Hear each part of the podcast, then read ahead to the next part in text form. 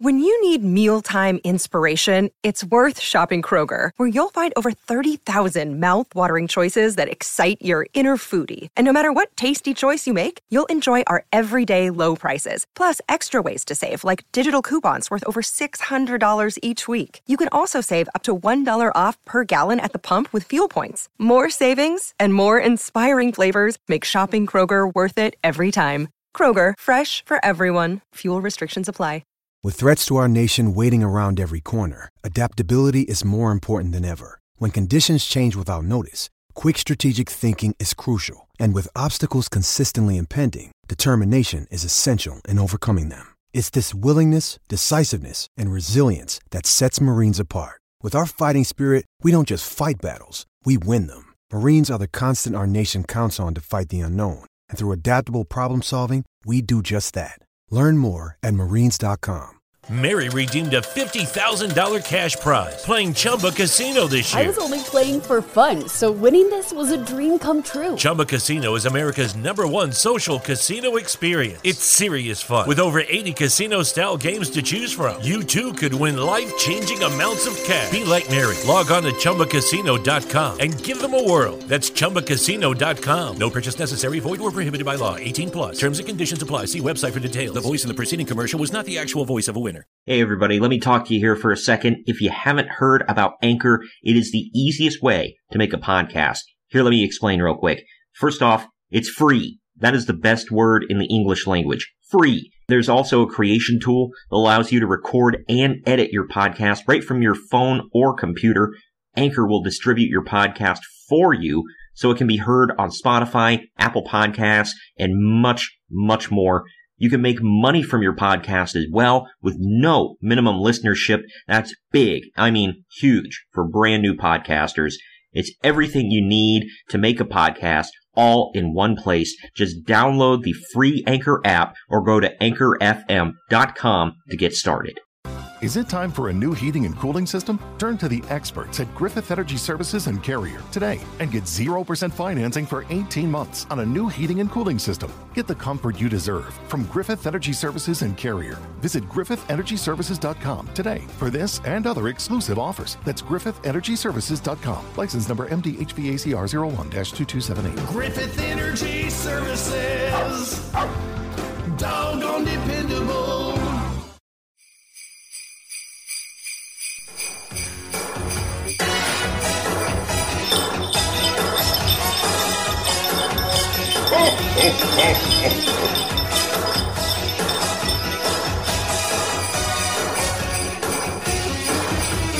Welcome everyone to the main event, Mark's podcast.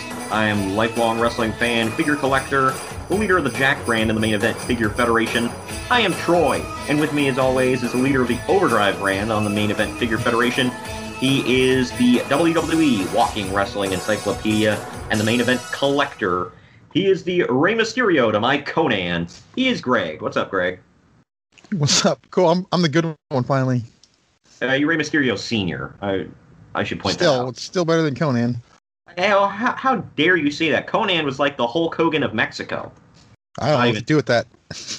Oddly enough, he like people talk about that. Um, he was basically the Hulk Hogan of Mexico for the longest time. They talked about like he would get like just mobbed walking down the street. He was so freaking popular, and he was in uh, what do they call him? in The the soap operas in Mexico, novellas or whatever the hell. Telenovela, yes. Telenovela, yeah.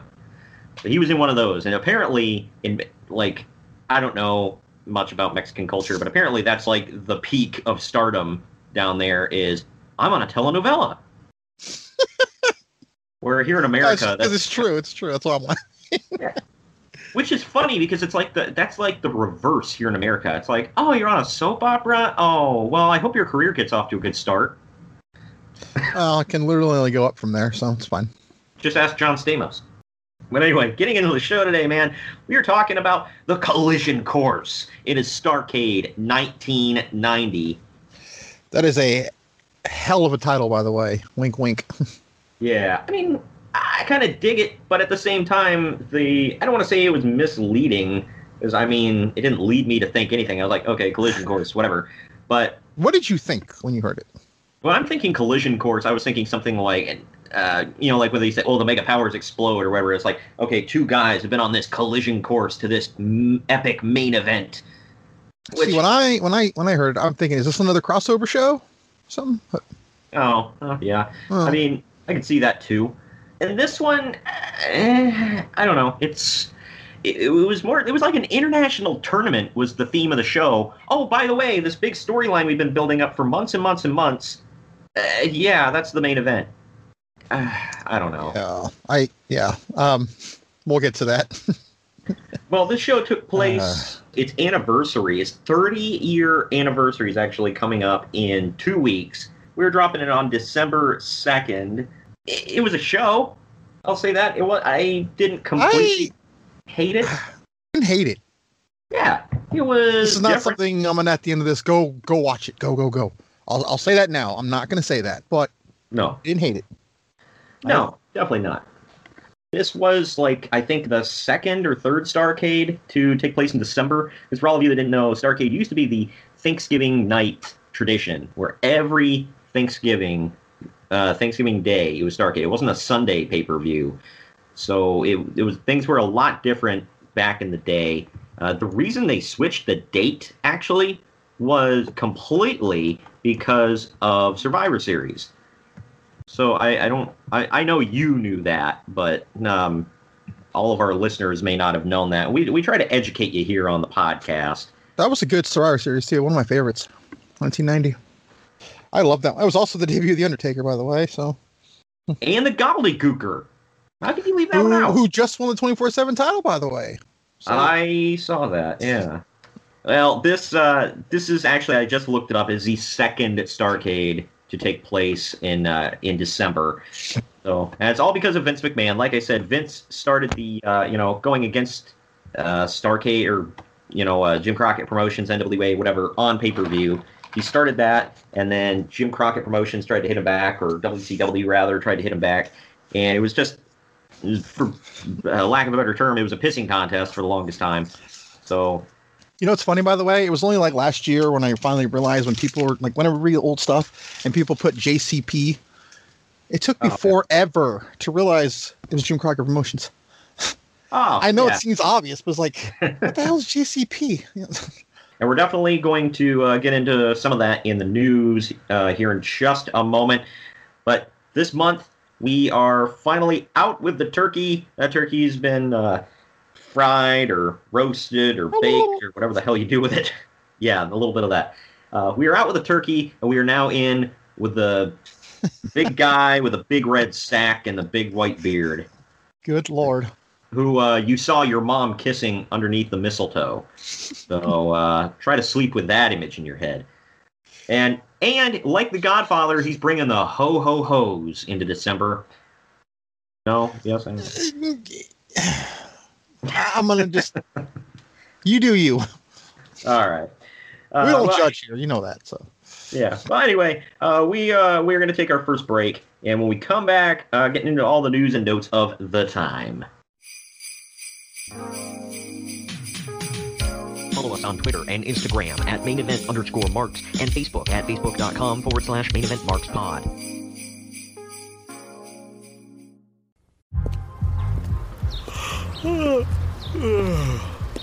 The only thing better than grinding all night for your side hustle is your roommate picking you up with Mickey D's breakfast.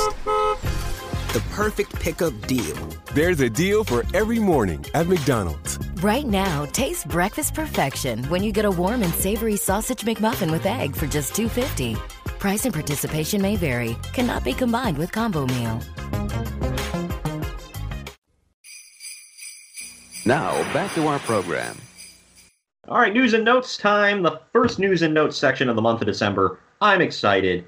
What happened in December of 1990 here? Uh, Andre the Giant is not going to be making the 1991 Royal Rumble after all, due to injury. He apparently suffered a blood clot in his leg while riding around in a Japanese taxi. yeah.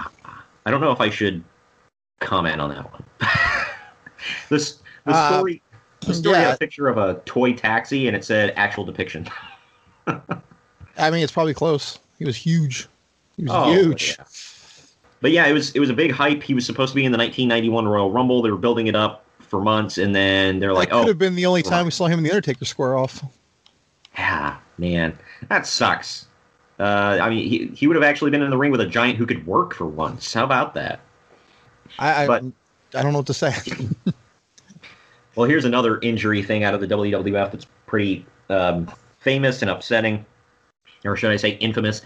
During a recent WWF TV taping, jobber Charles Austin suffered what appeared to be a broken neck in a squash loss to the Rockers as he took a rocker dropper wrong and ended up in the hospital in critical condition, unable to move anything but his toes.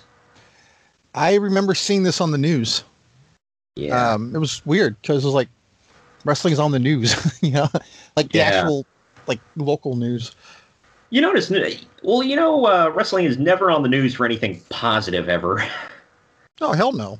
They're they're never like, Like oh, Chris look what Jericho the once said, it's the doing." redheaded stepchild of, of everything. So Oh yeah. Well, I mean, like anytime you see it on any news program or anything like that, it's some child was doing a wrestling move to their sibling and killed them, or you know, something like that. And who's to blame? Well, clearly Vince McMahon and his World Wrestling Entertainment. Even though they've got five thousand "Don't do this at home" commercials. it was even back in the day. It was always WWE. Even when WCW was kicking their ass, they were the ones getting blamed. Yeah. Meanwhile, Ted Turner and everybody sitting back like, "Oh, we're uh, look at look at how bad they are." Yeah. but yeah, the Charles Austin thing, I don't know if he was finally paralyzed or not. And I think the WWF did have to end up. They Paying. they paid his bills and stuff like that, and they gave him a bigger payout. But he made a huge stink about it because he's only paid five hundred bucks or something like that. It's like for the match. Jeez. I mean, that's typical jobber fare, I think. I think you get 500 bucks. 19, 1990, 500 bucks though. I mean, Oh, you know, yeah. I mean, it's not bad for we're not talking work. 2020, 500 bucks. Oh, yeah. The rumor is that Jacques Rougeau is returning as a singles wrestler with some kind of Canadian mounted police gimmick. Oh, good lord. Uh, Uncle Dave's exact quote was, Man, they're getting desperate for gimmicks. You know what though? I don't know. That one worked. I feel like. it was dumb, but at the same time, I mean, it's like, I don't know if it really was that dumb. I mean, It we. was stereotypical. I think they got in trouble for it, didn't they? Well, we hold the big boss man in high esteem, and he had the same gimmick, but American. But also, to be fair though, he actually was that though. I mean, Well, really yeah. Gimmick. This one, I- I, get it. It was like a Canadian stereotype, but I don't know. It kind of worked. I thought. I didn't. I mean, obviously, I hated it because he was a heel, but I, I don't know. Looking back at it, it spawned tag team. If anybody It, it gave you- us Raven. Oh gosh, yeah. Uh, issue number one of WWF's Bodybuilding Lifestyles magazine launched this past week, and it was a major disappointment. No. Yeah, much like most of Vince's other ventures outside of WWE. You know what's funny? No joke. I bet you Dave Meltzer kind of liked it. Uh, he said it was a dumb, ill-fated idea. I just but- feel like because he's a fitness guru. He is, but at the same time, like he just I don't know if it was because it was WWF and he has a inherent bias towards them, but he just crap all over this and the World Bodybuilding Federation and I don't know. He hated it. So I mean it's not like he was Nostradamus here, but I mean he did talk about how stupid it was and how it was gonna fail and by God, look who won the pony. Yeah, but what? Did, come on, dude. Really? Well, You like I predict- said, you it's not- predict that. Ooh, man. I know, like I said, it's Cover not like my, he was cover my lucky numbers this week. Yeah, I know. well, you notice like Vince McMahon literally did one thing, one thing that was a huge success, lasted for decades and decades, is going to last beyond his years, and a huge success. Everything else he tried outside of that sucked. Holding sucked. Like his his music studio, no. His nightclub, no. Bodybuilding, no. Karate fighters, no. Like just everything. Karate Fighters was Hasbro, dude. Well, not the you, you know what I mean. They were gonna I do know. a for those that don't know, they were gonna do like a worked karate show, like almost like work karate, like wrestling.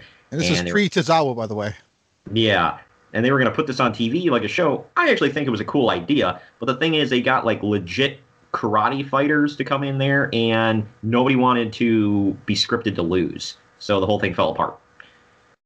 No. And this was during the time when like uh, Power Rangers was like huge. So it might have done well. I don't know. Something else that didn't do well on TV. Jesse Ventura has a new syndicated TV show, a courtroom show with Lyle Alzado, where people present their cases to them and then battle it out with novelty boxing gloves while Ventura does commentary. God, that has money written all over it. I like I've never even heard of this crap. What the hell? I didn't know about the boxing part. I knew about the judge part. That's kind of new to me. Yeah, I, I don't I, I I had heard he had some show that he was wearing. I, I had heard he had some like buddy cop whatever thing that they were gonna do and it like they I think they filmed the pilot and that, that was literally it. But I don't know. I think he had a couple ventures into TV and it was always something involving, you know, wrestling crossed over with such and such, and nothing ever worked out. Uh, the junkyard dog managed to tear Harley Race's rotator cuff by falling on top of him accidentally during a body slam attempt, so Race will be out of action for a while. And I believe this was actually it for him. He was done. Uh, it's in WWE, yes. Yeah, so I think he did pop up one other time, or I don't know. Yeah, I I, don't think he did one of the Slamboree Legends reunions. I think. That's it. That's what I was thinking of. Yeah, because it was him versus Wildfire Tommy Rich in the. Oh man, that's money. It was the most boring effing match of all time. Race was still wearing his King gear, and you know, curmudgeony Jr. was trying to. He's like, well, I guess he's a Sacramento Kings fan. Huh. What the hell? yeah, that's what he said. I was like, uh, sure. But this, yeah. yeah, he can go to hell then. yeah, yeah, the guy from Kansas City, Missouri. He's a, he's a big Sacramento Kings fan. Let me tell you. But after the long and difficult battle to win the rights to the NWA name, all references to it are being phased out. NWA main event is now officially changed to WCW main event, for example. Yeah, I was going to use that as one of my notes too. This is the last ever NWA pay per view.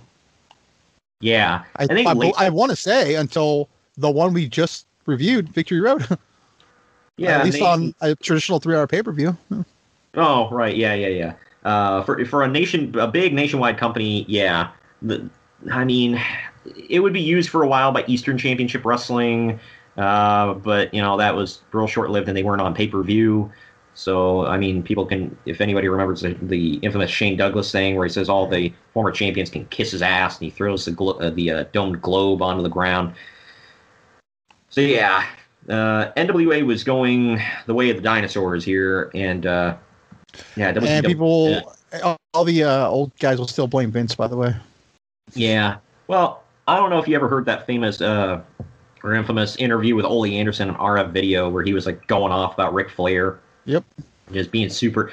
And he was like, well, he's NWA champ. And he was like, champ of what? He's like, what territories were there? That title was meaningless. There was no NWA. It's like, oh, good lord. Okay, he held the damn big, uh, big gold belt. That's what he held. Okay. Sometimes you hold it, dude. God damn, Ole Anderson just like made a living off of being a surly old fart. Always, he was always the uh, literally the fourth horseman too. By the way, in my opinion. Yeah, he's the one that didn't go into the Hall of Fame. For God's sake. But that was a good I mean, segue. hey, Barry Windham's better than him anyway, so I mean, no one's ever going Oh. to argue that. So no effing doubt. Yeah. Well, I well, I don't Uh. know. If the you know, you talk to someone like Jim Cornette who, you know, just defends him to the death, but you know, he defends a lot of terrible things. So I'd say Barry Windham's better than a lot of people too, though. To be fair. Oh, absolutely, yeah. He's on this card, by the way. But that was a good uh, transition with the Ole Anderson thing here because uh, some other surly old fart, Jim Herd, gave an interview where he said that he actually liked Ole Anderson and, quote, hoped to bring him into the 21st century. Oh Yeah. well, did Pizza Hut need a delivery boy or what? Yeah, well, uh, you know, if, if, if one person is going to bring you up to speed in today's wrestling, it's Jim effing Hurd. Holy sh- By God. Oh God. Holy I crap! you said that, dude. Well, I mean, am I wrong? no, just I wasn't ready for that. I'm glad I wasn't drinking any water. I well, it's just like when I read that quote, I'm like, of all effing people, Jim Herd is gonna say, like, God dang. Dude, that is the endorsement. When when Jim Herd is telling you you're out of touch, you might want to reevaluate things. But uh, Ole, meanwhile, has gotten into managing a mill in Wisconsin and is much happier doing that than anything in wrestling. I am not even remotely shocked at that. Yeah. Jim Ross used to talk about like he basically just collected a paycheck and did bupkis for WCW because he said uh, Jim, Jim Ross said it was up to him and Tony Schiavone to write half the damn shows and finish him up because Ole would come in and be like, "You got the show ready yet? I'm going home. Whether you got it ready or not, I'm out of here." And he would just leave. And he's like, "Okay." And then he'd show up for you know the day for TV. He's like, "Got it ready, right?" So I, I can't believe the Discord there. I know. Uh, speculation is still running rampant, by the way, in the wake of Ole Anderson getting fired as Booker. This comes after Starcade. It literally, I from my knowledge, it comes like right as it goes off the air. Oh, I'm sure it is. They're like, all right, good show, everybody. Ole, you're fired. uh, Dusty Rhodes is certainly the top candidate, and that theory is bolstered by the house show results from the past week in the WWF, which saw Dusty Rhodes doing 90 second jobs to Virgil at every show. You think that was a rib, by the way? Clearly. Virgil jobbing out to Virgil. Just, uh, I believe however, his last match would be Virgil's face turn. Ironically Yeah. enough. Uh, well, however, the top guys in WCW insist that no one has spoken to Dusty about the job. Their list supposedly included Terry Funk, Eddie Gilbert, Ken Mantell, and Jerry Jarrett. Huh? With Bill Watts, you know. uh, with Bill Watts already having turned down the job. Hmm. Well, you know this- what? He would get it eventually, though, right? Uh, I I thought he was the booker before. No, he was the booker before this. Like I think. I don't yeah, think so. I feel like he did 1992. Mm, I That's don't, when they had the oh, whole- Okay, I think he came back. Yeah, because I know he was Booker there for a while. What was the whole 1990? Uh, I don't. I don't know. He well, he he was. I think he was booking for a little while or helping to book there for a little while, and then he because I know he was there with Jim Cornette at one point, and then he left, and yeah, he he must have came back because I remember. Uh, I specifically remember Eric Bischoff saying he had to clean up a lot of Bill Watts' messes when he finally took over. So that I, I remember that. How big is your broom? Yeah, well, he said specifically he had to clean stuff up with New Japan Pro Wrestling because they were so pissed off at the way Bill Watts treated them that they were not willing to do anything with WCW. So, uh, well, they haven't seen nothing yet. oh man, Vince Russo's yeah. going to come in and piss on their title. Well, Vince Russo's going to come in and piss off the Japanese. He's going to piss off the Mexicans. He's going to piss off everybody. Oh, do you remember when he had Juventud take the title from Jushin Liger on Nitro?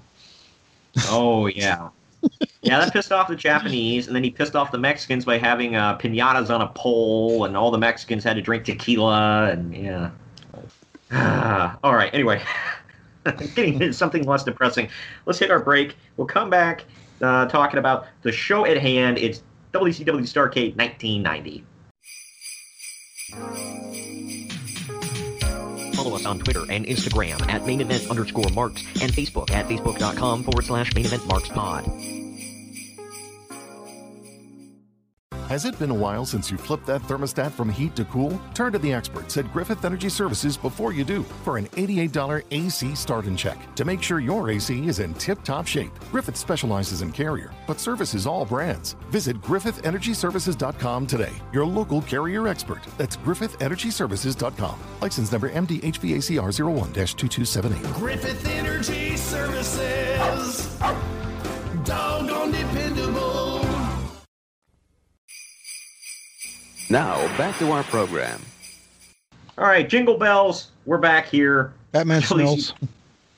for WCW Starcade 1990 Collision Course. It took place December 16th, 1990, at the Kiel Auditorium in St. Louis, Missouri, very famous arena. The attendance was 7,200, uh, with uh, 60 6,357 paid. Sorry, total you gate- just called it an auditorium and said it was a nice arena, a famous arena. It can't be both. Okay, uh, whatever. It was a famous auditorium. Whatever the hell. It was a famous venue. How about that? All right, that's better. It was used a lot back in the old NWA territory days. I think didn't WWF go there a couple times? I can't remember. I'm almost certain. I, I remember hearing the the name when I was a kid. So yeah. Isn't that where? Because there was one WWF event. They were in St. Louis and they brought out a couple of uh, St. Louis legends to honor them with like a plaque and whatever. I think it was here. I want to say, but I could be wrong. But anyway, uh, they uh, paid a total gate of ninety-three thousand four hundred twenty-five, which in today's money is over one hundred eighty-six thousand. So, inflation, people. Uh, but the Was it paper- sellout? uh, I don't. I don't believe so. I could be wrong. I don't know how many how many people that arena or auditorium, whatever that venue holds. I don't know how many people. The pay per view buy rate was a 1.3 for uh, which equated to 175,000 buys. So not I bad. I remember us watching this on pay per view too. So Oh, you ordered it? I don't. Yeah, I mean, I, I mean, yeah, someone in my house did. Oh, okay, yeah. Well, because I remember you saying something about you had a friend that, uh, or your dad had a friend or something that ordered all the WCW shows. Yeah, that's probably what it was. Yes, Okay, yeah. because we Well, had just that- watched Halloween Havoc over there. I remember that. So Ah, cool. Yeah, this was back in the day for people that don't know, people that don't remember. They didn't have a pay per view every month. They were lucky if they had one every other month. And we're actually going to talk about that. these are the closest to, I believe, in all of wrestling at this point. November and then December, I believe. Well, yeah, they had well, yeah, 'cause they had they had Halloween Havoc in October, uh, this in December, and then we're going to talk about their next pay per view. They're advertising here is in February. So it was like you had Yeah, nothing I, WWE ran those. They went from WrestleMania to SummerSlam. It was what six month gap? Yeah. Six? And Five? then, yeah, it was it was about a six month gap, and then they would have uh, what a three month gap until Survivor Series, and then uh, and then they added Royal Rumble, so that was um, you know a two month gap. So, I mean, WWE eventually caught up with things, and I, I can't even remember the first time they added King of the Ring as an actual pay per view. 1993. Okay, so yeah, we were still a ways off. By now, they did have the big four: uh, Mania, SummerSlam, Survivor Series, and Royal Rumble, all in effect. And and for those that don't remember, the first Royal Rumble in '88 took place on TV, so it wasn't even a pay per view back then. Since they're in St. Louis, they introduce the former NWA promoter Sam Muchnick to the crowd, which flips out for him. They still know uh, who Sam is. By the way, he Sam appeared, uh, like I mentioned, uh, in I want to say 96, 97 for the WWE. He didn't look much older than he did here in 1990. he just came out of the womb looking 50 years old, and then he jumped straight to 70, and there you go. But Sam Muchnick talks to the crowd a little bit, thanking the uh, bunch of people there. You can barely hear what the hell he's saying, by the way, because the mic volume is so low. Was that was that just my audio, or was that did you? Hear that? Um, kind of. Yeah. Well, yeah, because I was I was like I thought he was muted there for a little while. I'm like, what the? I, what what is he even saying? But they eventually turned his stuff up halfway through what he was saying. Uh, but Sam looks like he's uh, getting emotional towards the end there. After all of this, we get the Marines holding up uh, the American flag as the United States national anthem plays. That's how they started a lot of NWA shows back in the day. The first match of the night threw me for a loop because I was like, uh, that's a hell of a matchup. We got beautiful Bobby Eaton taking on the Z Man. The Z Man, the F and Z Man. Yeah. And it wasn't just, and they didn't even call him Tom Zenk. It was just the Z Man. I, I, I, I got to be honest with you. I was a huge mark of his when I was a kid. I don't know why. I think I just liked the white meat baby faces. I'll say this: he had the look, bro. He had the. uh I mean, he he he had some some charisma to him, awkward charisma, you know, whatever, but still some charisma. He got a little more of it when he teamed with Brian Pillman. I feel like. Yeah, and he looked like he was something, and he was not a terrible wrestler, but at the end of the day, he just didn't have it. I never, I mean, looking back at his matches, I never said, I was like, my God, that was well worth my time. But this match was 8 minutes, 45 seconds. How many matches have you ever watched in your life that you actually said that after? Uh, I mean, if it's a, if it's a. Uh, Look, I can be talking about Shawn Michaels, The Undertaker, WrestleMania 25. I don't think I ever watched that match and said that was worth my time. I just liked it or not. Well, I mean, at the end of the match, I'm not sitting there going, God dang, how much time did I waste watching this crap? Like at that, I was like, Seven wow, that was really good. Yeah, it just some sometimes, and there have been matches you and I have reviewed this. Like, look, it was five minutes in runtime, but I felt like it was 50 minutes in runtime. It dragged the hell on. This did not drag on, but I did say Z-Man looks like a complete idiot at one point trying to pin Bobby Eaton outside of the ring, and that's never been a thing. So I was like, what is he doing? At least not then. Yeah. Well, Z Man misses some kind of top rope move, falls flat on his ass. Eaton rolls him up with a small package and gets the win. This apparently ended the Z Man's 35 match winning streak. So, look, nothing against Bobby Eaton, but he had just broken off from Stan Lane to do his own thing. Stan went back to Memphis with Steve Keirn to be the fabulous ones. And Stan's about to go back, go to WWE and be an announcer. So yeah.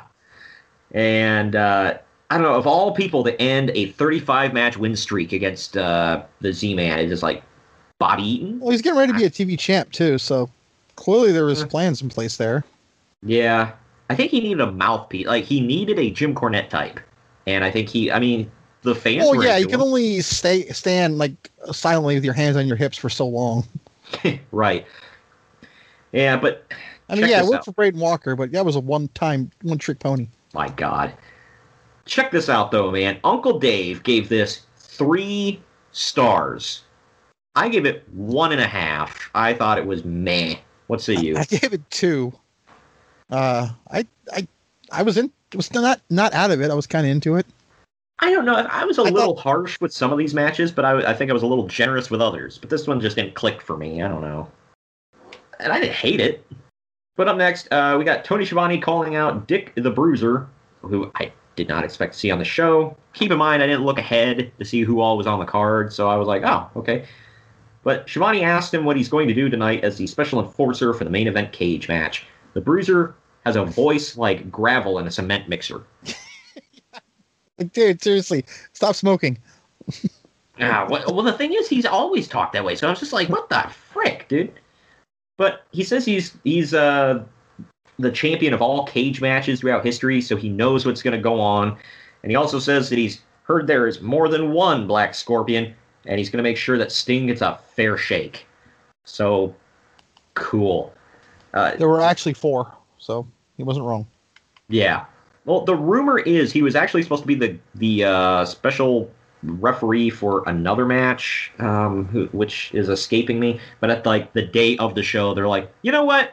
You're gonna be in the main event. And he's like, all right, whatever. All right, I'll take the upgrade. Whatever. Yeah. Do I get a uh, do I get a bump in pay? No. Oh. Yeah, so- can you put an extra zero on the end of that check? Yeah, thanks. But all right, uh, we get a parade of beautiful women after this, walking with various national flags to the ring and then right to the back. Uh, they look like they're just modeling. I, I, I wonder where they picked up all these models. Greg, do you, would, would you happen to have an idea? Uh, Models R Us. Ah, yeah, there you go. Hey, I'm glad you picked up on that one. All right. Uh, this first match, these, this is the night, by the way, they are having the. Gotta take a deep breath here before I start this one. The Pat O'Connor Memorial International Cup Tag Team Tournament. All At right. Starcade. Yes.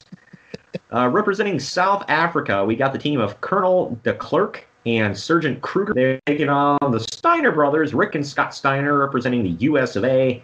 This match went for 2 minutes 12 seconds. That's a theme with tonight. There are 14 matches in total on the card, by the way. I noticed that too. Watching all these, I'm like, why are these matches so damn short? And then I looked at it, I'm like, the, the runtime's almost three hours. Yeah, they have a they have 14 matches spread across three hours and a whole bunch of gaga. Like the the thing with the models took like three times as long as the actual match here. Do you said- do you know who these guys were, by the way? Just curious. I know Sergeant Kruger went on to do something. I, I don't know. Uh, Kruger was uh, originally was a was a Doink the Clown, oh, uh, Ray Apollo. That's right. and then Rock Rocker Rock was the other one.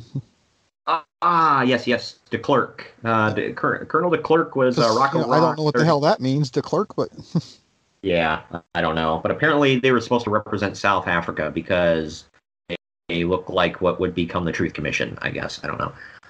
Uh, yes, uh, Kruger with Ray Apollo. Uh, he he was the one that took over for the original Doink the Clown, uh, as far as I know. So I think he did a lot of work in '95.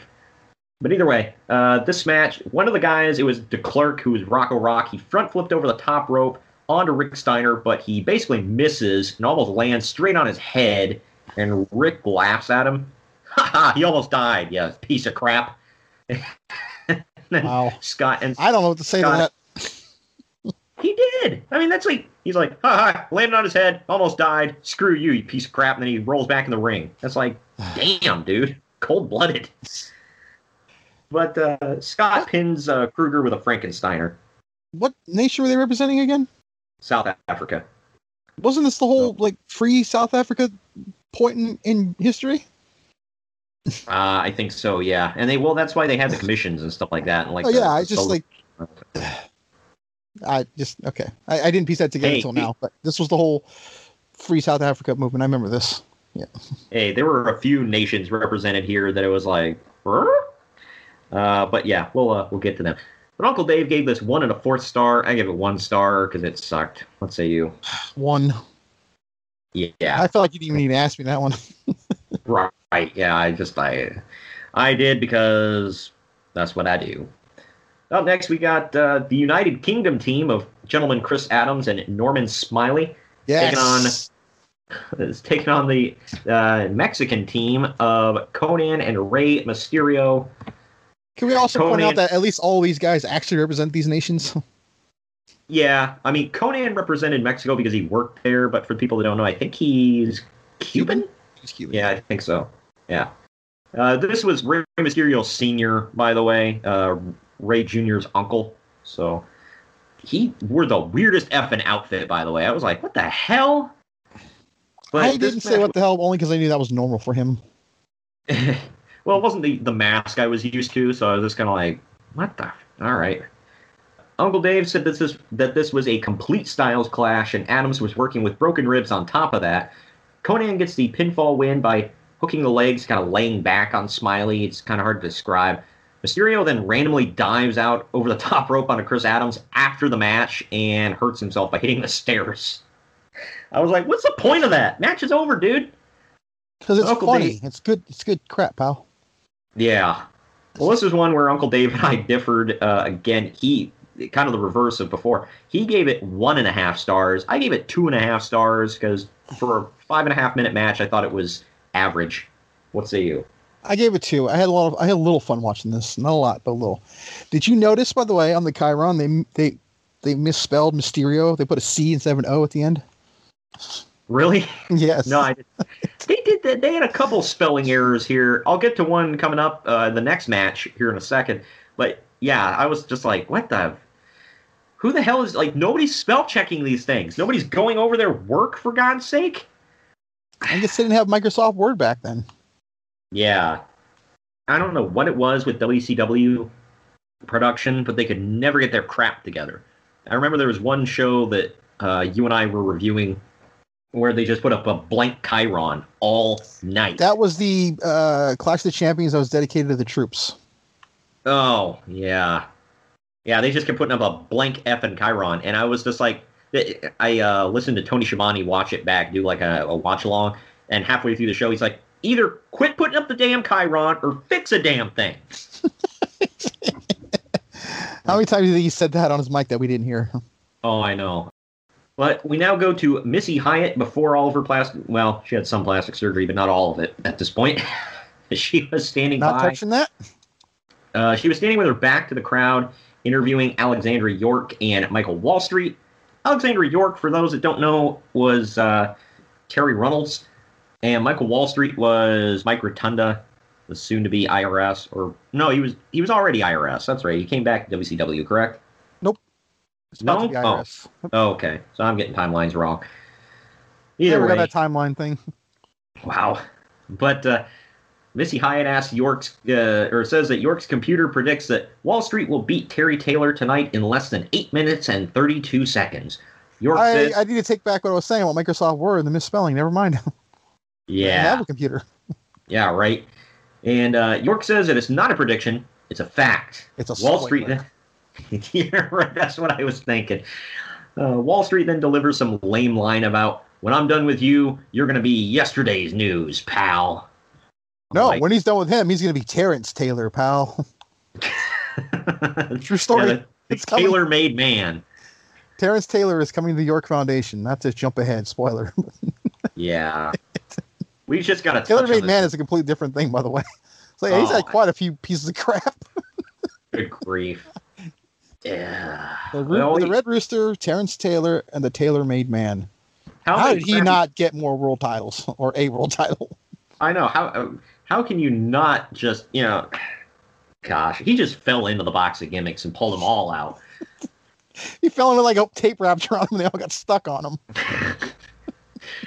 For those that don't know, by the way, this was uh, or the the York Foundation was like Alexandra York had this computer. This was back, you know, when home computers were still relatively new. Not everybody had, hardly anybody had them, and the, they they claimed to have a, uh, a a program on the computer that would tell them exactly how to win and how uh, you know what to look out for and what time the match would be and length and all this other crap and she would be at the at ringside on this little laptop thing like typing away and it's like giving hints well the computer says to do this move And then they would take the uh, the guys that turn and when they turned heel, they would give them like proper names. So like Terrence Taylor, Richard Morton, Thomas Rich. and it wasn't just mike rotunda anymore it was michael wall street Yes. So- I don't know why it was Wall Street because he had never left, so they just changed it from Rotunda. So yeah uh, well it was like jbl suddenly going from a beer swilling texas hick to now i'm on wall street damn it But that's I- really him though. Yeah, I know that one was more believable. This one was just like, ah, you're Michael Wall Street now, or whatever. yeah. So And this was BK Wall Street, which is clearly a shot. Anyways, we're digressing. right. Uh, this this was this was back before people knew what the hell computers could do and could not do. So you could play on this stuff, and people were just oblivious. Most people, anyway. This next match was uh, representing uh, New Zealand. It was the team of the royal family, Jack Victory and Rip Morgan, taking on the team from Japan, Mr. Saito and the Great Muta. Okay, first of all, two things. Number one, this is like the first Jack Victory thing we've had since like we rebooted. Do you realize that? Because remember, when Uh, we, remember when we rebooted? He was on every damn show we reviewed. No, this yeah, this was yeah, th- yeah, because he was in all the. If if anybody goes back and listens to like the 1989 shows we did and the ECW shows we did, he's he's in all of them. So much damn Jack Victory. I don't think Jack Victory and Rip Morgan are from New Zealand, by the way. I could be wrong, but I'm pretty sure I'm not. Yeah, and, and I just think it's funny. Like when I think of opponent for Great Mood, I think of Jack F and Victory. Well, and Rip Morgan, for God's sake. I mean, damn. Right? This was just. Ah, man. Man, I'll say that, and I haven't seen much of Mr. Saito, but what I did see, I liked. I, I thought was, you know, he was good. Former, uh, former partner of Mr. Fuji in the WWE, by the way. I, I, and believe. a pretty big acting resume, I believe. Oh, really? Yeah, I did not know that. quite a few. Well, he's he's uh, I think he's a good friend with Eric Bischoff. He's the one that uh, Bischoff would go back and forth with. He was kind of like uh, his one of his main contacts in New Japan for the longest time. And I think he said he still keeps up with Mr. Saito's widow uh, over in over in Japan. But this match went for five minutes and forty one seconds. By the way, if you if nobody's seen Mr. Saito before, uh, just imagine he's like I don't know average height, and he's about as wide as he is tall. It's just a built like a brick, you know what house. But I said here's here's the other typo. Someone messed up on the uh, on the uh, stats, saying that Jack Victory's name was Jacko Victory. Good lord, there's the O for Mysterio that we're missing. All right, Yeah, right. Ah, fits. Where's the O? You put it on the end of Jack Victory. He's Jacko now. God dang it. Jacko, Where He come from? I don't know. Jacko. Yeah, I saw that. I was like, for God's sake, at least. And they did this before every single match all night. Well, let's look at the Starcade stats. Like, let's not. Mr. Saito Trying to make it special. Yeah. Mr. Saito pulled no punches as he beat the absolute tar out of both men. Rip Morgan kind of sucked. Saito ducks it close. Yeah, he sucked. This was a pet peeve of mine. I saw a couple people do it throughout the night, but Rip Morgan did it. And I was just like, what the frick, dude?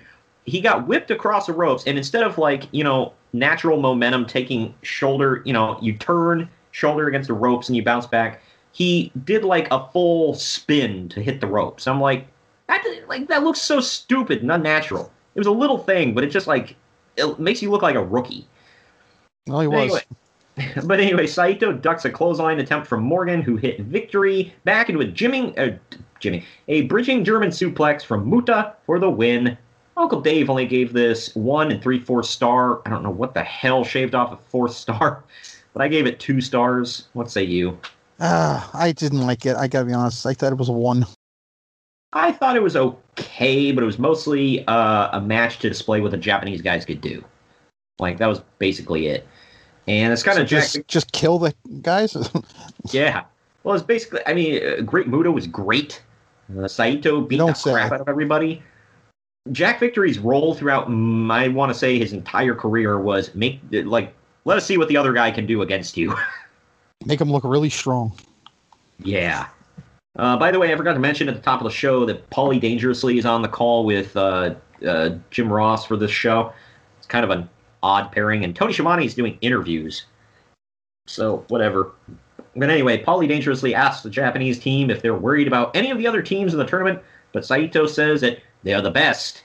And Dangerously brings up the Steiner brothers, but Saito says that the Steiners are soft, and his team is number one. So stereotypical Japanese Number promo. announcer.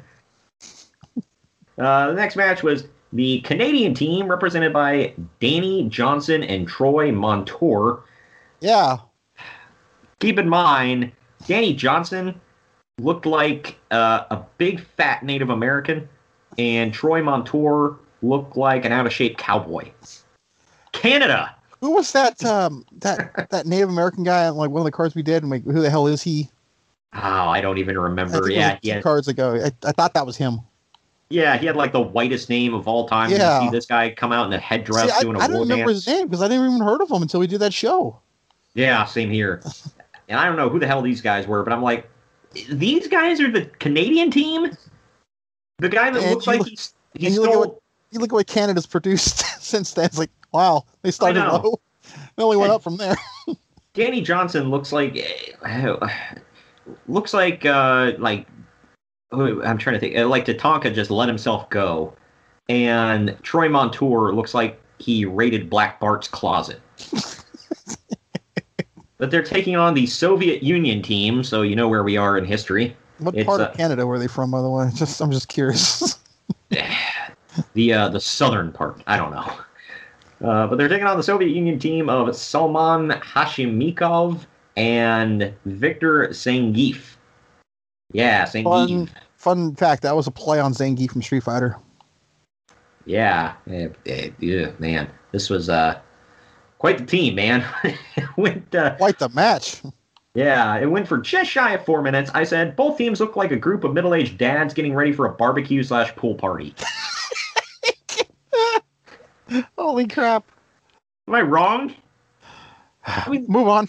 The Soviet team came out. The one dude's balding with a big old porno stash. Neither one of them are like particularly in shape. The other one's just kind of like this looks like a dad in a like that put on a singlet. Like what? Is, I, what the f is this? And I already said what the Canadian team looked like. I said one of the Soviets is hairier than uh, hairier than a bear, and Troy Montour looks like a fake pizza guy in the bad '80s pornos.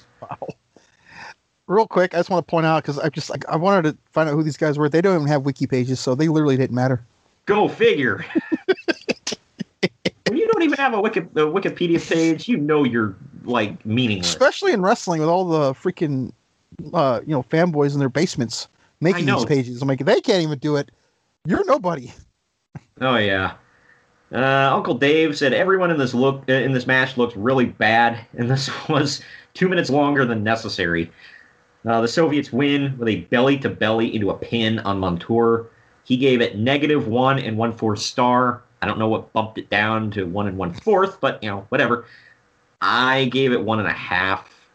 I don't know. It was I liked the mat wrestling of the Soviet team. I'll say that. That's the only thing I enjoyed about this entire effing debacle. What say you? I hated it all, all of it. Yeah. One None of the- star. I wonder if these are the guys that, you know, guys like this are the ones that uh, Jim Cornette's talking about. It's like, God dang, you gotta look like grown men on that ring. Gotta come out of a grown man box. What the hell? I don't know. Uh, we get Tony Schiavone interviewing Sting backstage. The audio is absolutely horrible, but I was able I'm to starting out. to see a pattern here. Yeah. The audio, the misspellings. something tells me that the production team here sucked ass. But uh, I don't know where I get that. It just, you know, call me Nostradamus here. But I was able to figure out. mentioning in this podcast, by the way, folks. Yeah.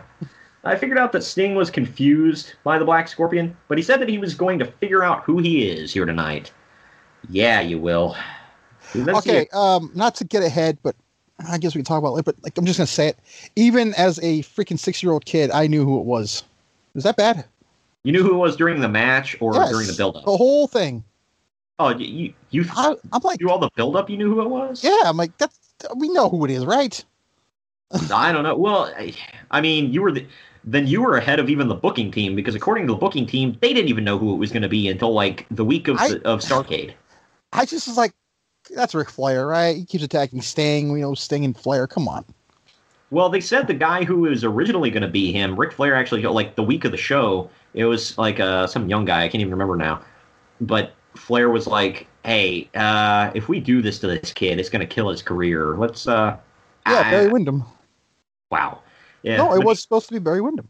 That might have been one of the choices. There was another one. I can't Well, remember. the, the who whole thing it was like Windham just did the fake Sting thing at Halloween Havoc. It's like really two two pay per views in a row. He's gonna be a that kind of thing. So Yeah. I can't remember who it was now off the top of my head, uh, but yeah, it was supposed to be. They were going to put somebody else under the Black Scorpion hood, um, and Ric Flair was like, "Yeah, just." He's like, "Let me do it." He's like, "I'm basically bulletproof here." He's like, "You're not. Nothing's ever going to." End And he knew by this time next year he'd be in the the bigger company. So he didn't give a damn. Oh my God! Yeah, I forgot about the. Uh, I forgot about all that stuff. But yeah, this has been going on since August of 1990. By the way, they were just trying to make something mysterious. Uh, it's uh, Ole And Anderson. the the payoff voice. wasn't at Halloween Havoc. Why? Uh, I, because they felt they could build it up to this. I guess I don't know. But it was uh the, the the voice was done by Ole Anderson, which is why you know when I did the the voice last week on the podcast, you were like, "Now you sound like the Shockmaster." It's like, yes, Yeah. it was the same guy. Uh, That's the yeah, same guy. yeah, Someone will Yeah. get that. yeah. wow. Uh, but the main suspect for most people was actually Jim Hellwig, aka the Ultimate Warrior. But there How was the no. is that even remotely possible? I know. He's literally holding a title in the other company. Yeah. Uh, other people suggest as thought it was for anybody who knew who the hell this guy was was former Power Team USA partner of Sting, Dave Shelton, aka the Angel of Death. Oh, uh, it was Al Sounds like a horrible uh, biker name. Right. Uh, th- it was going to be Al Perez, by the way. So the wrestler playing him uh, this time was Al Perez, who, according to Ric Flair, was supposed to remain the Black Scorpion until the unmasking. This is before he quit. So I guess Flair didn't step up until after he quit. but Revisionist history, folks. yeah, right. So Perez, uh, And Hulk Hogan gets crap for that, but Flair's fine. Okay. Yeah, you know, uh, Flair you could excuse for you know a little bit of the drinky drink, but that's neither here nor there. That's fair. We now see a clip from uh, TV that led to the next match. Terry Taylor says that he's going to figure out the kink in Alexandra York's system, and she slaps him. He and uh, Michael Wall Street have to be held apart from a fight because, you know, yeah, we, we don't want to see that breakdown now. That could be chaos. That's Red the tax man and the Red Rooster, dude. Come on, dude. That's oh, Right. man. Yeah. That's a dream even Dana White wish you can put on. We said no more freak shows. All right, the next match was Terry Taylor taking on Michael Wall Street with Alexandra York in his corner. This went for six minutes, 52 seconds, so the computer was wrong. but only a little bit. Analytics can't always be correct. Yeah, I guess so. But anyway, uh, Wall Street wears a suit to the ring. Taylor jumps in Because why he- not? Well, hell yeah. Uh, Taylor jumps in before he can even take the suit off. A timer is in the corner of the screen, by the way, counting down from 8 minutes and 32 seconds, because that's what the computer said the match was going to go for. Jim Ross says that York should have plastic surgery to have her nose lowered because her head is always up in the air. And Paulie says, I bet Missy Hyatt can recommend a good plastic surgeon. Wow. Ross, Good lord. Ross says, I knew you were going to use that line. And Paulie says, Well, yeah, I have it written down right here. I like how even back You then. to you have to admit that's great that he just flat out admits it. I got it written down. I knew. I know. I, I like how even back then Paul Heyman was just like, F it. Do it live. Yeah. Goddamn, I'll write it myself. We'll do it live. the Wall Street hits the stun gun on Taylor and then pins him with the stock market crash, which was like a spinning Samoan, uh, Samoan drop. Uh, I feel like this could have been better if it went a tad longer. I don't know about you. I don't want to get into my rating just yet, but go ahead. Go ahead. Well, Uncle Dave gave it two and a fourth star. I gave it two and a half stars because I thought it was at least average. What say you? I gave it two. I thought it was way, way better than I thought it was going to be. I really thought it was going to just be the drizzling craps, and I am. I really liked it. I'm one of the only people I know. Like, I think you're on the same boat as me. Where you know, I, I think Terry Taylor, I was better than a lot of people give him credit for. I thought he was I've really good. said this. I thought he was damn good, and they wasted him. Yeah, I mean, I mean, if he wasn't like you know nephew number one before Bryan Alvarez, right. I mean, in in their defense, he from everything I heard, he was kind of a pompous ass, and he didn't know when to shut his mouth.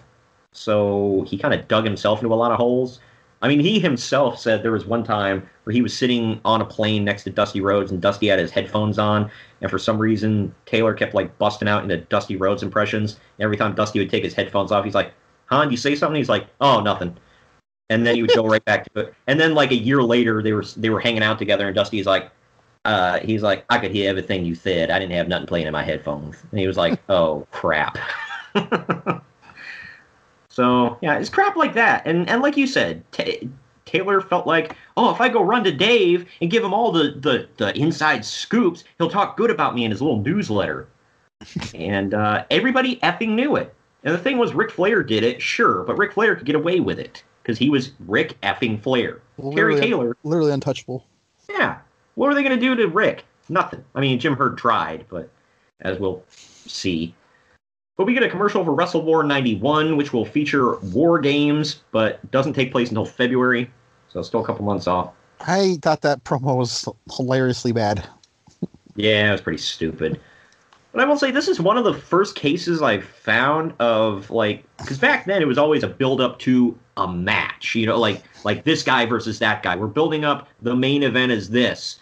But back then, like I think this is one of the first cases of you're building up to we're having war games. Tune in for war games. We're not going to say exactly who's in it, but war games, right?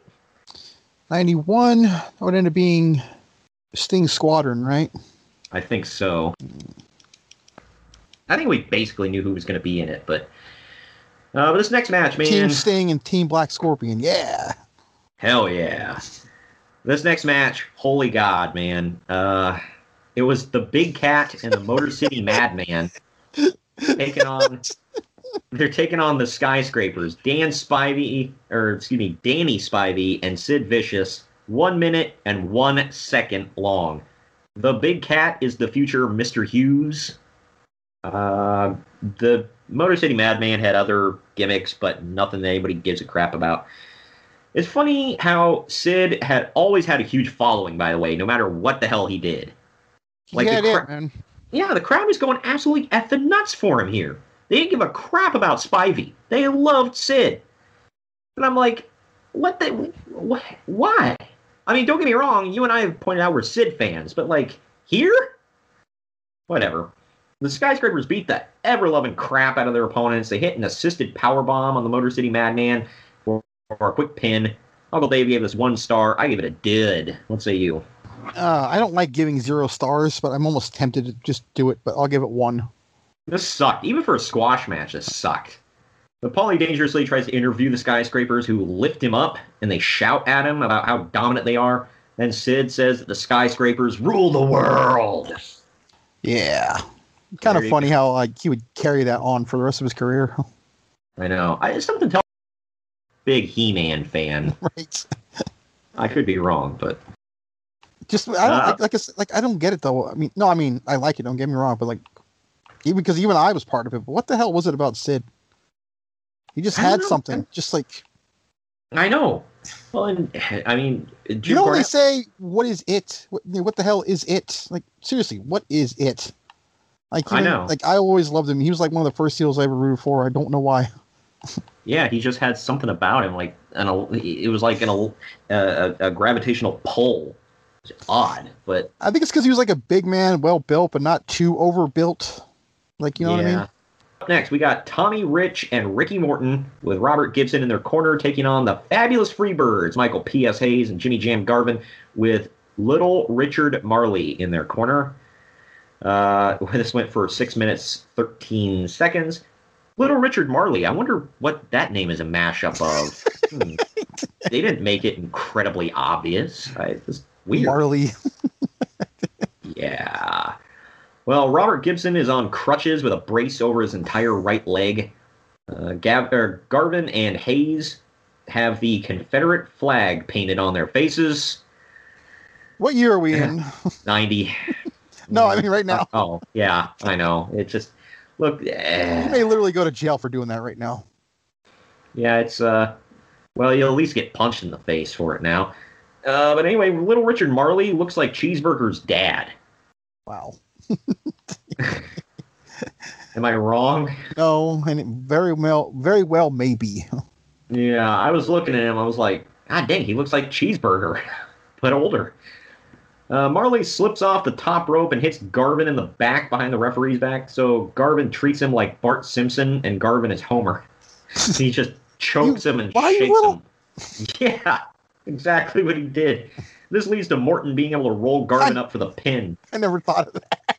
if I'd have thought of that, I'd probably have been losing it laughing when I watched it. That's what I was, I was like, he's Homer Simpsoning him.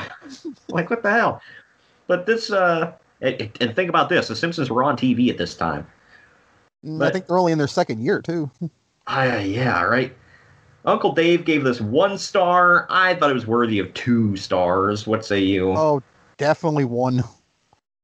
It wasn't a good match. And I'm agreeing with that fool a lot today. Holy crap. This was an, yet another match where, I mean, you and I have stated this before. Show me a good Tommy Rich match. Yeah. I don't understand like historians that go crazy over his skill or He was uh, okay, and I've stated this before too. He's not bad. He's boring. yeah. Like, and I would say he's like the the whitest milk toast baby face ever. But he his blandness matches his skin tone. He's But dude, his nickname white. was Wildfire, man. Yeah, and he was more like uh, if anybody watched Ragnarok, uh, oh, you more like smoldering fire. He's just like blah. I just never gave a crap about Tommy Rich. I don't think I ever will. Even teaming him up with Ricky frickin' Morton, like God, like that couldn't even make him exciting. Uh, I will say that him and Ricky were competing over who had the whitest, blondest hair. Either way, after the match, the Freebirds beat the tar out of Little Richie or Little Richard Marley. Little after- Richie. Yeah, whatever. Oops. They beat the tar out of Little Richard Marley after the match, hitting a double DDT on him. After they're completely done with the beatdown, then Morton and Rich chase them off. Now we got to make sure you kill the little dude before we chase you off out of here. However, the Freebirds aren't done. the, the Freebirds aren't done, and they double clothesline Robert Gibson on the ramp before Rich and Morton chase him off the back again, while holding on to uh, uh, while holding on to Gibson's crutch. Just what the This hell? would be the catalyst, by the way, of him, of um, Ricky Morton going to the York Foundation. Really? Yeah. Wow. Uh, that's uh, odd. Uh, didn't didn't he feud with uh, Robert Gibson for a while? I think they did, and then they got back together, obviously. So, Yeah. Well, this and I don't know. it- People were talking about. They were like, I don't know. The uh, Ricky Morton versus Robert Gibson was one of them things that sounded better in your head. definitely. But up next, Tony Schiavone interviews the U.S. champion Stan Hansen, who has his mouth full of tobacco. I was no. I was about gagging during this one. He literally had it dripping down his stomach. As like, ugh, and he's spraying it all over the damn place. Like Tony Schiavone's like standing back with his arm extended all the way out because he's getting sprayed with tobacco juice. Hansen explains that this is basically just going to be a Texas bull rope match, but they renamed it for him. So, I got a big fat wife and seven kids to feed. You remember that promo? Oh, yes. He did that in the WWF, I believe. Oddly enough, he did not have a big fat wife at home. He has a little Asian wife that he met over in Japan. So, Karl Anderson's pleased. yeah, right. He was the original guy with a hot Asian wife. Uh, the Steiner brothers up next. Rick and Scott uh, represent Team USA. They're taking on Team Mexico, Konnan and Rey Mysterio. The semifinals of the tournament here. This one went just shy of three minutes. The Steiners hit their electric chair bulldog double team move on Konnan almost, you know, within the first like 30 seconds. But they don't pin him for some reason. He lays there for a few moments, then he gets up, completely fine, tags out to Mysterio. What the F was this? Uh, prolonging. And I was just like, why do you hit your finisher right away? Don't pin him, and then he no sells it. The F. Uh, Don't but anyway- question logic. Well, Mysterio tries Although to I didn't running- catch that, by the way. I'm not gonna lie.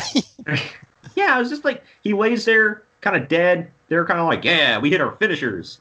Uh, okay, and then that was it. And he just like stands up and calmly walks over and tags out, and gets on the gotta, apron. you always gotta admire your work in anything you do, dude. Come on. Yeah, morons. Uh, well, you know them. Uh, them degrees they got from the University of Michigan. Uh, they they they went to good use. They did not go to Michigan for the degrees, and you know it. Yeah, yeah. Mysterio tries to hit a running Frankensteiner on Rick, but he's caught and he gets hit with a falling power bomb for the win. Uncle Dave gave this one and a four star. I gave it one star. Whole thing sucked. What say you? I gave it a whole star. Yeah, this blue ass. Uh, not, really much else to say about that. Moving on.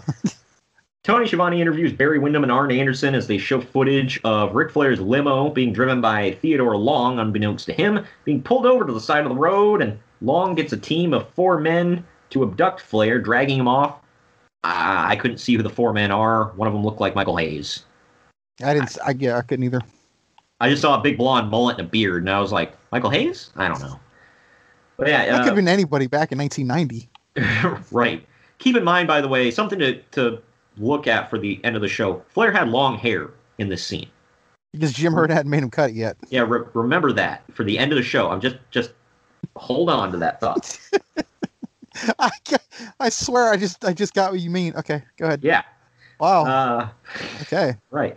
Uh, uh, up next, we got Team Japan, Ito and Great Muta taking on uh, the team for, of the Soviet Union, Victor Zangiev and Salman Hashimikov. I- Just say the Soviets, okay? Yeah, I I don't know how to pronounce that last effing name. I whatever. It Team Dad Bod. I don't know, but either way, uh, it, again, it's a semifinals match. Went for just over three minutes. Mr. Saito hits a Saito suplex on the skinny balding one, whoever that is, and I didn't catch their names. I don't know. The skinny balding one. But anyway, uh, he cradles he cradles him for a pin. Uncle Dave called this match watchable. Which, which is the greatest compliment you could possibly give this match. Yeah, he called it watchable and then gave it one star. I gave it two stars because I thought these two teams did okay for three minutes with like stuff. I don't know. Well, I Let's see. think you're nuts. I gave it one star. I like the mat wrestling of the Soviets, and I thought it went well with uh, um, the the Japanese team brawling with it. I don't know. Anyway, I really feel like you just look for stuff to say now. it, it is what it is. I, I'm like trying to find some positives, but I don't know. Moving on. Not not much positive about Keep this, this whole here. tournament. Yeah. Uh, Tony Schiavone's in the crowd yet again, interviewing Teddy Long and Doom. Long is wearing a Doom T-shirt and slacks, while Doom are wearing jeans and belly shirts. Yikes! Because that's a look. Yeah, bro. wow. Long is trying to get over his "homie don't play that" catchphrase, and Damon Wayans needs to call his attorney. You get that one? I know. I totally get it. I just didn't think you would. Yeah. okay. Was In Living Color on during this time? Yeah, I think it just started. Okay, so I'm, tr- I'm trying to figure out which came first. Did Long start it and then they Hell ripped it off? No. Uh, no, hell okay. no. Homie the Clown started it. Okay, that's what I thought. No, wait, wait, who the hell is watching In Living Color? Like, why would Theodore? It was a hot show, dude. Well, no, no, no, no. That's not what I was getting at. Like, why would why would he be watching In Living Color, see the Homie the Clown skit, and think, "My God, I can get that over as, as my wrestling character." Homie, don't play that. Like, Yeah. what? Why? Yeah, no, I, I, The reason. I know, you know, the, all about the show. I didn't watch a ton of it, but I know about it. Yeah. But anyway, uh, I said Simmons looks angry, and Reed looks like he just smelled. I'm sorry. Uh, Simmons, yeah. Simmons, Simmons looks angry, and Reed looks like he just smelled a pretty rank fart.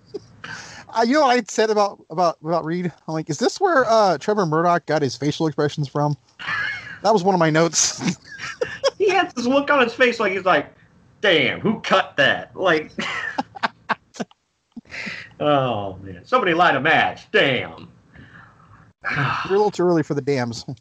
Yeah, I, and, and, and wrong member of Doom. All right, uh, next match. Stan Hansen defends the United States title against Lex Luger in a Texas Lariat match. It went for uh, just over 10 minutes. Uh, I said there's an extremely stark contrast here between the ripped, jacked, and tanned Lex Luger and the doughy, pale Stan Hansen. wow. Yeah. I said this is all pretty sloppy, and it's basically just a brawl. Hansen loses a boot at one point. I was like going back and forth on this, so I, I didn't see where he lost the boot. Uh, Luger lunges for the fourth turnbuckle at the end. Could, for those that don't know the point of the match, you have to go around and touch all four turnbuckles. If anybody's seen the one, uh, my favorite between Eddie Guerrero and, and JBL in WWE, but they didn't have lights at the time. You just had to kind of rely on the ref to shout into the crowd. But Luger lunges for the fourth turnbuckle and he knocks the referee out in the process. Any Stevie Wonder could have saw that coming, by the way. Yeah, it was clear as day. Yeah, 'cause he the got referee- into place. Yeah, the referee was standing right between him and the turnbuckle he needed to touch, and he wouldn't effing move. He stood there for like five minutes. I'm like, well, you know what's going to happen. Like, god dang. Ah, but anyway, so the referee can't call the match for Luger. Another referee then runs down is uh, Nick Patrick. He runs down. He starts counting the corners for Hansen, who's now in control, who gets all four turnbuckles. Nick Patrick awards the match to Hansen, but the first referee, Randy Anderson, suddenly wakes up and he awards the match and the U.S. title to Luger.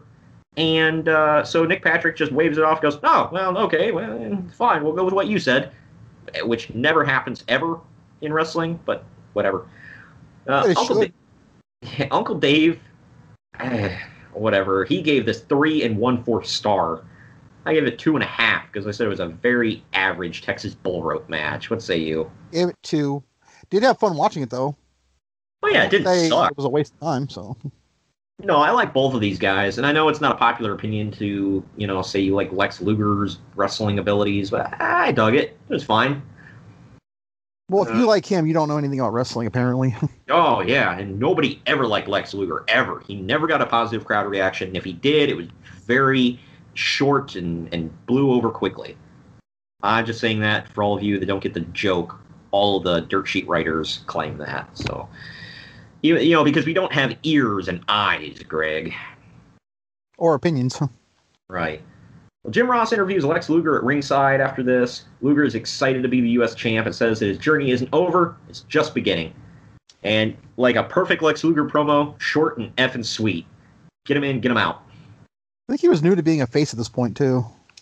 Uh, the next match is the team of Doom, Butch Reed and Ron Simmons defending the NWA World Tag Team titles uh, against Arn Anderson and Barry Windham. Teddy Long is in Doom's corner. This went for just shy of seven and a half minutes. Windham and Anderson almost look like they're wearing DX t-shirts. Like, did you think that? I didn't, but It's like I a must red. have not noticed. But It was like a red circle, and then you got four horse heads, uh, and they were green, like going around, and it almost looked like in the, it was like the shape of an X almost. So it almost looked like the new, like the last DX T-shirts they had. Windham, speaking of haircuts, Windham chopped all of his hair off at this time, and he was uh, like, I didn't know that he had short hair at this time, but he was wearing he was wrestling in jeans, chaps, and a leather vest. So he's letting us know that he's very white. very Texan. Yes, very white too. Oh yeah. Uh, He's letting us know he's very white. well, yeah. Dude, he's from Sweetwater, Texas. Okay, that that name alone screams white. Yeah. Oh, good grief. Well, you know, only two things come from Texas: Spears and Barry Windham. Uh, anyway, Barry, Barry gets busted open against a ring post by Butch Reed. Reed gets busted open later on. Next to bleed was Double A. Uh, I think Simmons was bleeding, but not very much. He had like a headband on, and I think it soaked up most of what what he was trying to bleed. Yep. The referee at the same time counts a three count as Simmons pins Arn Anderson and Barry uh, Windham pins Butch Reed. So there's no winner. You definitely wouldn't see any matches like this in the WWF until the mid 90s. Yeah. Um, So this was a definite street fight. Uncle Dave gave this four stars. I was like, whoa. I gave it three stars. I thought it was good. What say you? I gave it three. It's probably one of my most enjoyable matches of the night, actually. Yeah, I really liked it. Yeah, but I didn't think it was four freaking stars. I mean, like, good grief. It was it, it was under eight minutes. Like, I'm not saying that it has to be super long, but like, dang, dude, what the hell? Maybe it's because it was something different. Like, this didn't happen all the time back in 1990. So, moving on past this, uh, we get another commercial for the upcoming Wrestle uh, War Games match at Wrestle War 91 in February. Uh, and then we finally get the finals of the Pat O'Connor Memorial International Cup Tag Team Tournament. Yeah, this has been a barn burner too, man.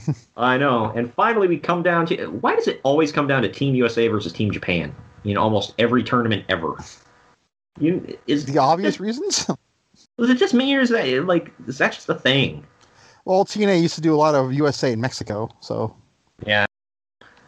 Uh, but we get the Steiner brothers, Rick and Scott, versus the Great Muta and Mr. Saito. This match went for just shy of 11 minutes. Both teams get a ton of sparking pri- pyro. Tiger Hattori is the uh, referee for this one.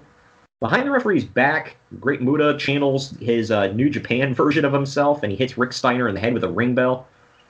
For anybody that, well, he used the ring bell and the ring bell hammer a lot in Japan. So if anybody watches his stuff from over there, those are like his favorite weapons. Uh, besides the mist. yeah. Saito has a sweeper on Scott who tags out to Rick. Rick leaps over Saito's head and Sunset Flip pins him, and Scott holds Muta back as the Steiners get the win. Dave gave this three and a fourth stars. I gave it two and a half. What say you? I gave it two. Didn't enjoy it that much, but it was fun. Yeah, I thought it was. I thought it was good. Um, just, uh, I mean, I think it would have been better if they hadn't already wrestled like multiple times this freaking night. And I thought it was weird that he kind of went like with the ring bell. I thought this was going to be pure wrestling. Yeah. Then we decided to inject that, which no, nothing wrong with it, but Well, you got it was a the- nice streak. So you got to put over the evil Japanese wrestlers taking on the USA yeah, guys. right. It's true. So, eh, hey, at least we didn't have Gorilla Monsoon going, my God, he Pearl Harbored him. But the models all come back onto the stage holding the national flags. Tony Schiavone presents the Pat O'Connor Memorial International Cup to the Steiner brothers on the stage, and they thank the O'Connor family in attendance. They don't show them on camera for whatever reason. Uh, Jim Herd then comes out to thank the O'Connor family and the fans, as well as to congratulate Steiner brothers. So we get another Jim Herd sighting. Legend has it, yeah, in the cup there were some Pizza Hut coupons too. My God. Yeah, then Scott, even back in 1990, stumbles all over his words. He says that the real heroes are over in Kuwait and says, quote, My great grandfather, my uncle, both my uncles fought in Korea and Vietnam. Uh, He can't even remember who fought in what. my dad was in the Civil War. yeah. Uh, Rick then tells the troops in Kuwait to kick some butt. For those that don't Wasn't get the that time, already over, basically? nah, we were we, we were still in Desert Storm in '90. Like It uh, was not a war though. It was a one-sided ass kicking. It was over in three days. They were just over there for security. So Yeah. they were dragging it on. Follow us on Twitter and Instagram at main event underscore marks and Facebook at facebook.com forward slash main event marks pod. This isn't just basketball. This is the NBA playoffs. And with William Hill Sportsbook, you can dial up the playoff intensity from the palm of your hand. Just download the William Hill mobile app, and your first bet of up to $500 is risk free using promo code RadioRF. New users only. Must be 21 years or older and present in Virginia to bet. Paid and free bets. Terms and conditions apply. Gambling problem? Call, text, or chat our confidential and toll free helpline at 1 888 532 3500. William Hill Sportsbook, proud partner of the NBA. Let's make it interesting. The order breakfast at the McDonald's drive thru Tell yourself you'll wait to eat it at work, but it smells way too good. So you eat it right there in the McDonald's parking lot meal.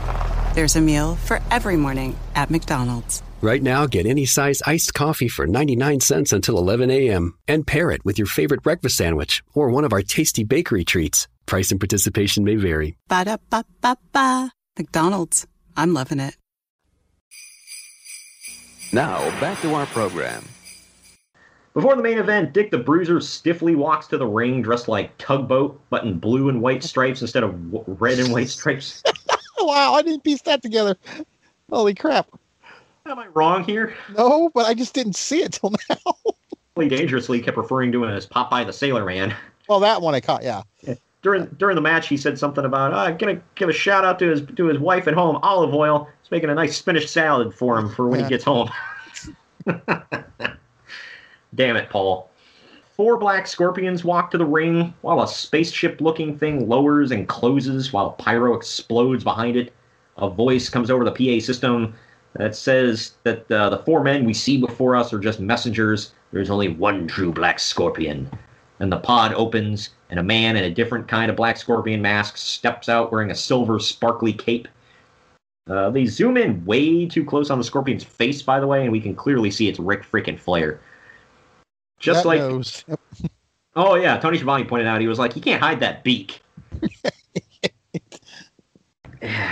so and and that impeccable tan, by the way, can't hide that. Hey, what event is this? Ah, this is the main event of Starrcade, baby. Yeah. Better have that tan going. Oh yeah, and he's taking on another man with an impeccable tan at this point. But uh, you know, seven Who years is, later, who is the butt of this joke? I know. well, uh, this this main event match is uh, Sting defending the NWA World Heavyweight Championship against the Black Scorpion. It is a cage match with special guest referee Dick the Bruiser. It went for 18 minutes 31 seconds. Uh, I will hand it to the Black Scorpion that, yeah, and I put in quotations, quote, the Black Scorpion. That he wrestled in a way that if his appearance wasn't so obvious, I wouldn't have been able to tell that it was him until about halfway through the match when he just said F it and started doing his normal stuff. Plus, only one man bumps the way that guy does. So, I mean, come on. Towards the end of the match, uh, Sting hits a Stinger splash and then locks in the Scorpion Deathlock, but the Black Scorpion manages to crawl out of it. Sting rips off the mask, but the Black Scorpion has a silver mask on under it. After a while, Sting throws the Scorpion face first into the cage over and over and press slams him face first into the cage. The mask is ripped and the Scorpion is bleeding because it's the main event of Starrcade and, well, it's Ric Flair. So Nobody bleeds like that. yeah. What? What do you mean I'm in a ma- I'm in a mask and I can't bleed? Hold my beer. Bro, it slit his throat, bro. Uh, Sting hits a crossbody off the top for a pinfall victory. Uncle Dave uses a baseball analogy of the home team being up by six runs in the ninth inning when the greatest closing pitcher in history stepped up to finish it off and was told by the coach that he had Alright. to. But he had. Go ahead before I finish the analogy here. You don't bring in your closer in your head by six runs. So that already null and void that whole thing. Yeah, I know. What the hell? I, I Four yeah. is the absolute max. Three, obviously, to save it. But four is the max. You don't bring in a closer in your head by six. You save him. Well, even if you did, you wouldn't bring. If you had, I mean, you don't have just one closer on your bench, do you? You have one dedicated, but others can do it. Okay. Well, either way, but he said uh, you bring in the greatest closing pitcher in history uh, to step it up to finish it off, and he was told by the coach that it. Already, he called him a coach, so it's it's a manager, but you know whatever. It was told by the manager that he had to pitch with a mask on, and he wasn't allowed to throw any pitches that might identify him as the star closer. That's like telling Mariano Rivera not to use the cutter. Yeah, wow. I mean, I get the analogy. He's not wrong. Uh, there's a lot wrong with it, actually. But Well, he uh, he gave it three fourths of a star. He didn't even give it a full effing star. I gave it two and a half because I said it was very average, a very average cage match. And we'll get to the post match shenanigans here in a minute. But what say you? I gave it two only because I was like kind of into it. Yeah, I didn't think it was terrible. Myself back into how it was when I was a kid. Yeah. Like I really enjoyed anything Sting did. So, and also kudos to Flair for, like I said, until about halfway through the match. Besides his appearance, I couldn't tell that it was him. He was he he didn't do his normal stuff to indicate I'm Ric Flair. But the other uh, four Black Scorpions hit the cage and are beaten up and unmasked one by one by Sting and Dick the Bruiser. The Horsemen then hit the cage with a chair and they beat up Bruiser and Sting. Anderson DDT's uh, Sting on the chair and beats him up with the chair afterwards. And then all of a sudden they they're keeping the door closed to the cage so you can't get in the door. And we see the Z-Man, Tommy Rich, and Ricky Morton try to get in, quite the cavalry. But the Horsemen fend them off. The Steiners rush down with bolt cutters to open the locked cage door and take an eternity to do so. The baby faces rush. Hey, that, that you know, in their defense, that that looked hard, dude. I Yeah. I mean, I don't think they were fumbling. I think they just couldn't do it. Yeah, they were like, what the F? but they had almost as hard a time with that cage door as Mark Henry did. Good lord. Sorry, I had to. We're seven years away from Kane just like pulling it off like a hair. I right. The baby faces rush the cage as Sting rips off the mask of the Black Scorpion to reveal, oh my god, it's Ric Flair with a new haircut. he chopped I didn't even piece that hair thing together until now. Like, I mean, er, I mean, earlier in the night. Yeah, because I was because I was sitting there, I was like, man, he did a really good job of tucking his hair up under that mask, and then I was like, wait a minute, he chopped all his. Hair. I don't remember hair, uh, Flair getting a haircut in 1990, but now yeah, that I, Jim Herd wanted him to, and he wanted him to wear an earring, and he wanted to call him Spartacus. I remember that, but I didn't think he did it. I just couldn't remember this. I rem- Yeah, because when he shows up to WWE, he has short hair. yeah, I forgot Well, about all. shorter. Yeah, yeah, that whole thing was just uh something, man.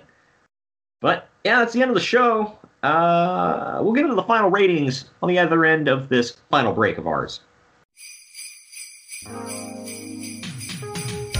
Follow us on Twitter and Instagram at main event underscore marks and Facebook at facebook.com forward slash main event marks pod. Check out my summer picks. Here I'm at Total Wine for rosés and Zinfandels. Cool. Here's my boyfriend picking craft beers. Does he work there? Oh, he's more than a summer fling. Wondrous selection, helpful guides, ridiculously low prices, total wine and more. The uh, been thinking about McDonald's all day. Can't get it off my mind. I can already taste it. Ooh, got my mind on my mouth and my mouth ready for some Mickey D's deal.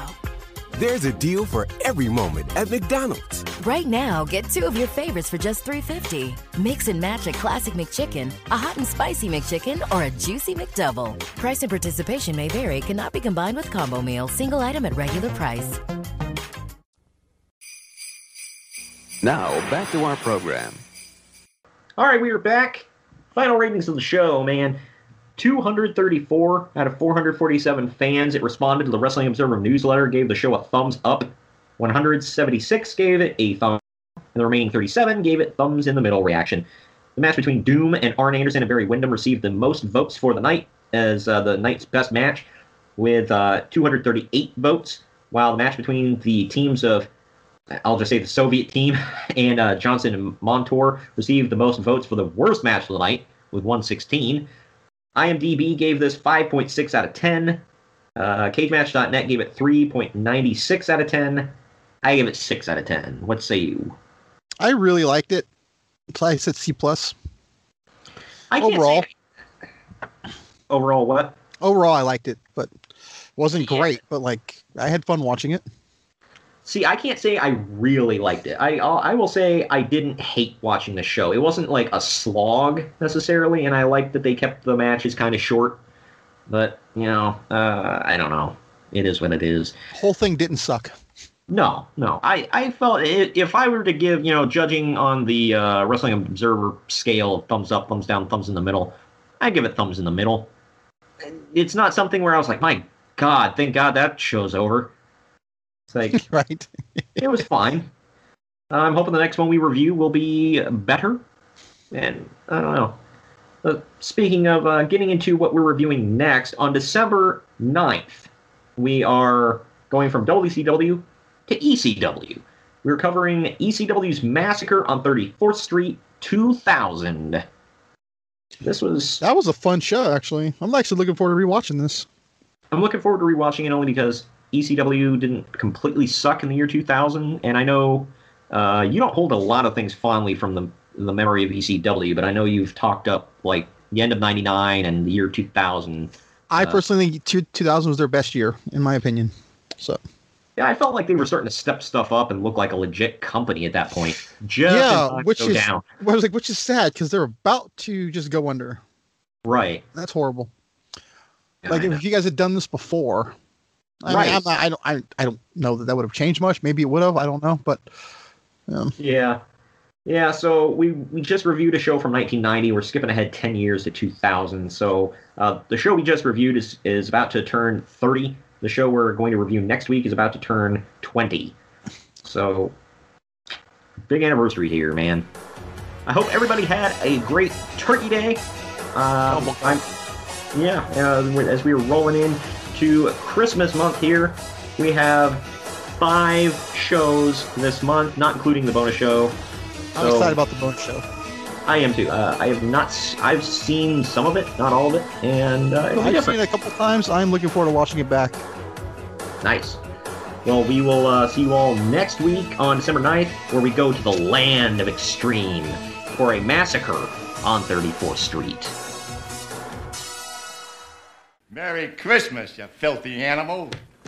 And a Happy New Year. Fracture prints your digital photos directly onto glass, making your favorite moments come alive in vivid color. Hand assembled in the USA, Fracture glass prints are a unique and beautiful way to display and share your favorite moments. Simply upload your photo at fractureme.com, select your size, and your glass print will be shipped to you, ready to hang with just one screw. Use code POD15 to get 15% off your order today. That's code POD15 at fractureme.com.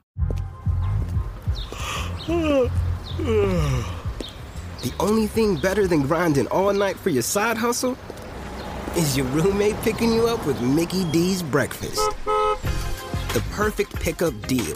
There's a deal for every morning at McDonald's. Right now, taste breakfast perfection when you get a warm and savory sausage McMuffin with egg for just $2.50.